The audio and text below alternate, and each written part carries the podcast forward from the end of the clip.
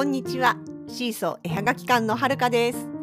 このポッドキャストでは私たちのものづくりの様子やイベントの裏話北海道暮らしのあれこれを中心に気ままにゆるーくお話ししています。エピソードへのご感想やご質問などはお気軽に各 SNS のコメントやメッセージでお寄せください。現在シーソー絵はがき館では Twitter、Facebook ページ、Instagram に公式アカウントがありますそれでは本日もどうぞお付き合いくださいませ。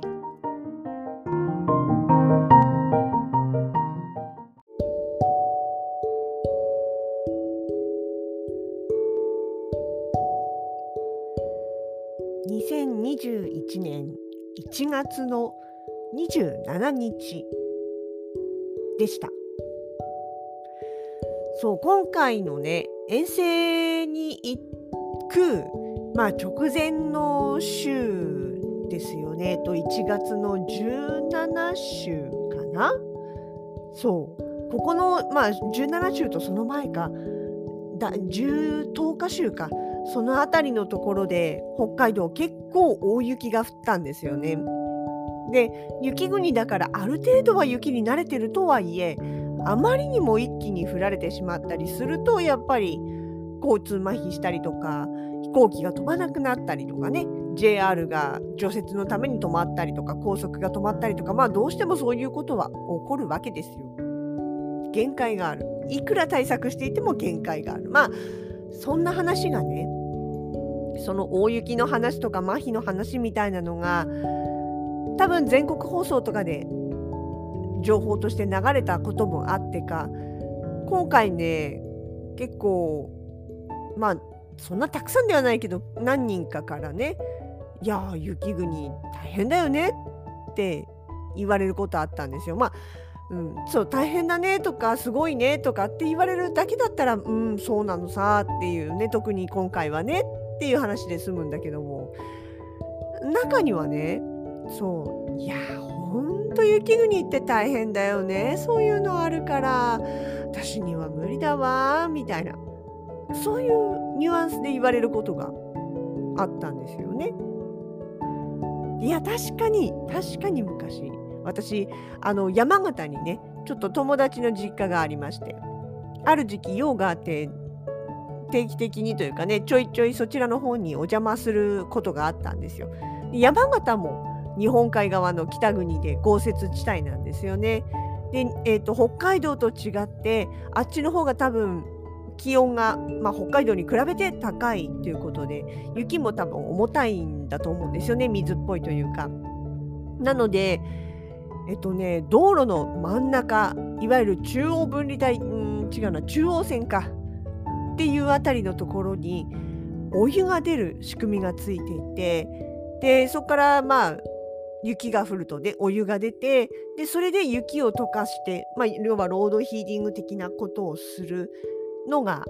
あったんですね。で私その当時はまだ関東に住んでたんで、えー、すごいな雪国ってこういう工夫があるんだって思いながらもでもやっぱりそのねテレビで見る雪かきものすごい重たいとか屋根の上にびっしり積もった雪を下ろすのとかね。でその中で暮らしていくっていうのは大変そうだなと思ってね。でそのまあお友達の親御さんにねいや本当に雪これ夏はいいけど冬はやっぱり大変ですよね雪もすごいし私には無理だなみたいなことを同じように言ったことがあったんですよ。でその時にその相手の、まあ、お母さんがね微妙なそうでもないのよみたいなことを言いながら微妙な表情をしたのが妙に心に引っかかっていたんですよ。で今回ねまたその今度自分がもう北国の人間になって早20年超えましたけどが、うんと、たまたまねまあは1人2人ですけどいや大変だね雪国ってなあ私には無理だわあんなのって言われた時にものすごい違和感を感じたんですよ。でその時に「えああ」って言って答えながらあの時の友達のお母さんの顔を思い出したんですよ。ああきっとあの時あのお母さんもなんかこういうもやっとした気分になったんだろうなだからあんな表情したんだろうなっていうのが妙に思い出されてでじゃあなんでもやっとしたのかっていうかねなんでその違和感を持ってしまったのかっていうことをこうなんかこう引っかかってて考えちゃったんですよね。でまあ実際大変じゃないか大変かって言われたら大変ちゃあ大変ですよね。例えばその普段だったら車で30分で行けるところを下手したら2時間とかかかる。一度本当にありました私あの車でね通勤していたあの会社に勤めてて車勤めのとか 車勤めじゃない。通車通勤だった時にね本来だったら夏道だったら40分もあれば行けるだろうっていう場所にでも心配だから9時始業だから心配だから多めに見てと思って7時に出たんです。要は2時間あったんですよ。なのに遅刻したんです。つまり2時間あの時2時間20分かなかかったの。ただ40分だけの道のはずが。でそれねあの例えばえーと、すごい渋滞に引っかかるだけだったらどっか抜け道通ればいいじゃんとか裏道通ればいいじゃんとか回避できなかったのってちょっと思うことあると思うんですけど違うんですよ。大雪によってできてる渋滞の時にじゃあって言って裏道に入ったらそれはそれでハマるんですよ。あの雪国に住んでる人は多分わかると思いますが表がひどい時なんて裏道なんて走れたもんじゃないんです。住宅街の中のね。一本もうだって日本来だったらすれ違えるはずの道が一本道になっちゃって対向車来たらどっちも避けられない。あるいはすり鉢状になっててちょっと避けたつもりがズルズルズルって真ん中に強制的に滑っていくみたいなね。とかあとザックザクになっちゃってはまる。車の腹する。っていうようなこととかね。そう。だから結局そういうぐらいかかっちゃっても裏通りを抜けていくとかっていうことは下手にしない方がいいっていうのもありつつ、えー、まあまあとにかくねそういう感じで交通麻痺は確かにする、えー、通勤時間帯通勤時間がね読めなかったりとか異常に時間かかったりする。確かにそれは不便です。雪かきだって大変だったりするしね体力的にもね。それに寒いし灯油代かかるし。ねそうやって聞くとさあやっぱり大変そうだな私には無理だなって思う人もいるかと思うんです。でもじゃあなんで住んでるのかっていうことですよね。でそこでふっとああそっかこの違和感はそういうことかってようやく気づいたんです。それが子育てと同じ。あのさ私自分結婚する前別に特に子供が欲しいと思ってる人間じゃなかったんですよ。いやまあ別にいらないとか嫌いとかじゃなかったけど特にねそのどうしても結婚して大あの大好きな旦那さんの子供を産みたいみたいなそういう強い願望って特になかったんですよ。でそういう時に自分より先に結婚した友達とか子供が生まれた友達とかがね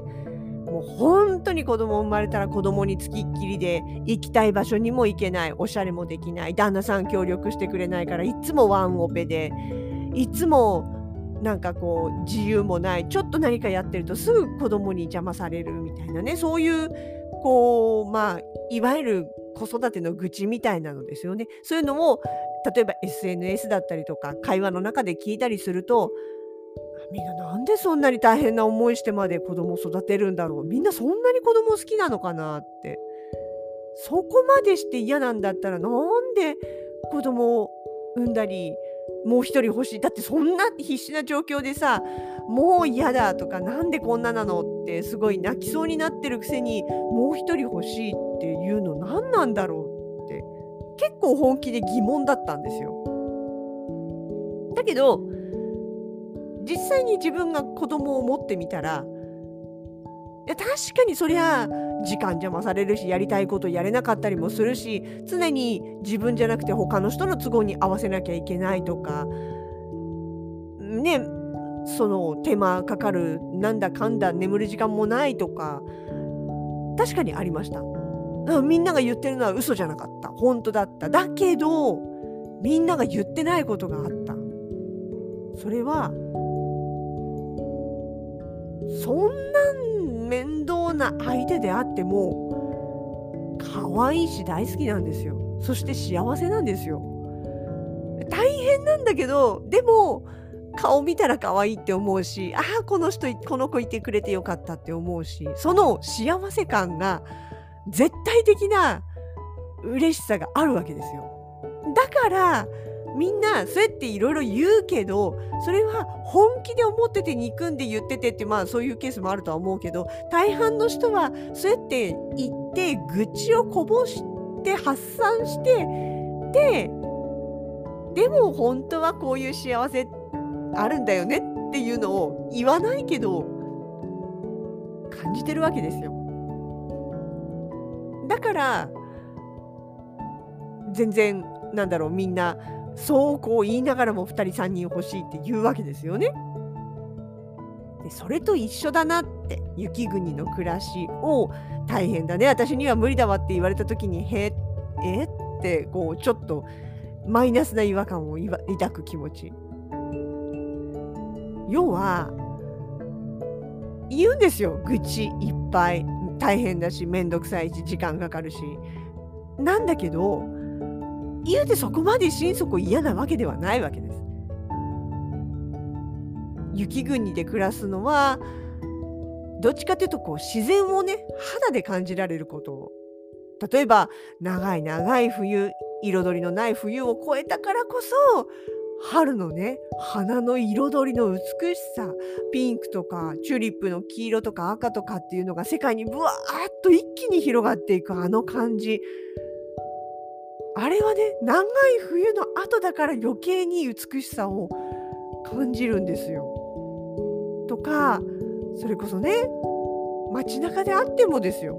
ちょっと街外れのうちの近くであってもですよ。胸いっぱいこの吸い込む空気の新鮮さとかね。あ食べ物が美味しいとか水が美味しいとか。あ鳥の声が聞こえるとかね。そういうこのもう何て言うかな肌で感じられる、まあ、さっきも言ったな。とかねあとはその雪もそうですしまあ雪が一番かな。あのどうあがいても人間には太刀打ちできないことがあるんだっていうのを実感できること。なんかさこう便利になってきたりとかねあとはその天気予報じゃないけど予測ができるようになったり対策ができるようになったりっていうことがどんどん進んでくるとまあ医療もそうだけどどんどん進んでくるとなんかさ何でもできるというか人間いずれ何でもでなんていうか支配できるという言い方おかしいなナンバーワンみたいな感じに時々錯覚しそうになるけどでもこういう自然の力の前に住ん暮らしているとあのいい意味での諦めっていうんですかね。人間 is number one っていうようなおごりっていうのが変なおごりを持たなくて済むようになるっていうかね。そういうのってある気がするんですよ。なんていうかな。そういう部分がいい。厳しい自然のとと隣り合わせで暮らすっていうのはそういう部分がいいんだしとか別にそんなことをわざわざ言わないでも北国が好きで住んでる人っていうのは多分みんなそんなことはとっくに知ってるというか分かってるっていうか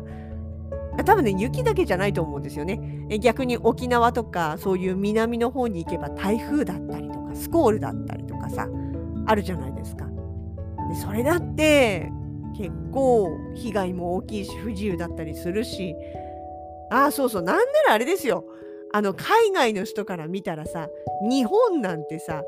地震は来るわ台風は来るわ年がら年中天才にこう、ね、火山の噴火はあるわ年がら年中自然の脅威にさらされてるそんなところになんで日本人住んでんのって実際にそういうこと言う人いたらしいですからね今はどうか知んないけど。はたから見るとそういうもんなんですよ。だけどでもみんな日本住んでるしなんだかんだ言って日本のまあなんていうのかな国土好きで住んでるじゃないですか。いい意味での諦めもあるでしょうしね。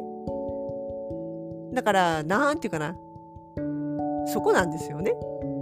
そう違和感の正体も自分で言う時はただの愚痴だし本当のこと知ってるから言うけど周りからね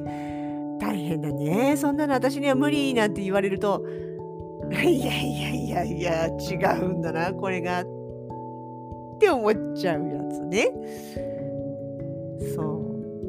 う。でようやくこう自分の中であそっかだからなんかもやっとっていうかいや違うんだよねって違和感を抱く理由があそこにあったなっていうのがこう自分の中で分かったからまあいいやみたいな。別にあえて説明もしませんけど。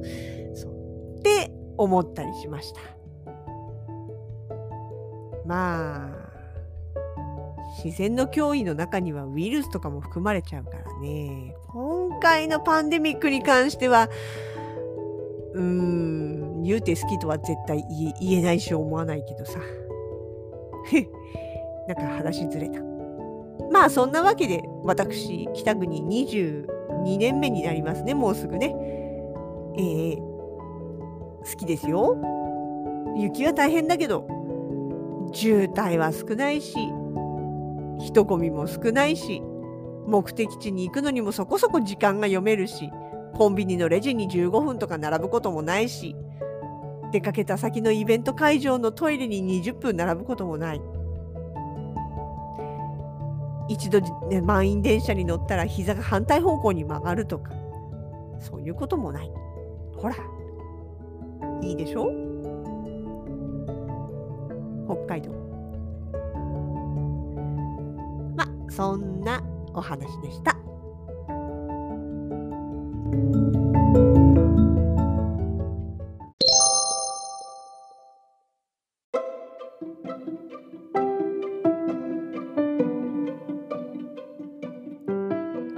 今日もポッドキャストをお聞きいただきありがとうございました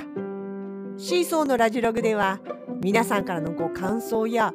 これってどう思う？こんな話を聞いてみたいなどをお待ちしております。各 SNS へのコメントメールダイレクトメッセージなどでお気軽に声かけてくださいね。それではまた次回に。お相手はシーソー絵はがき館のはるかでした。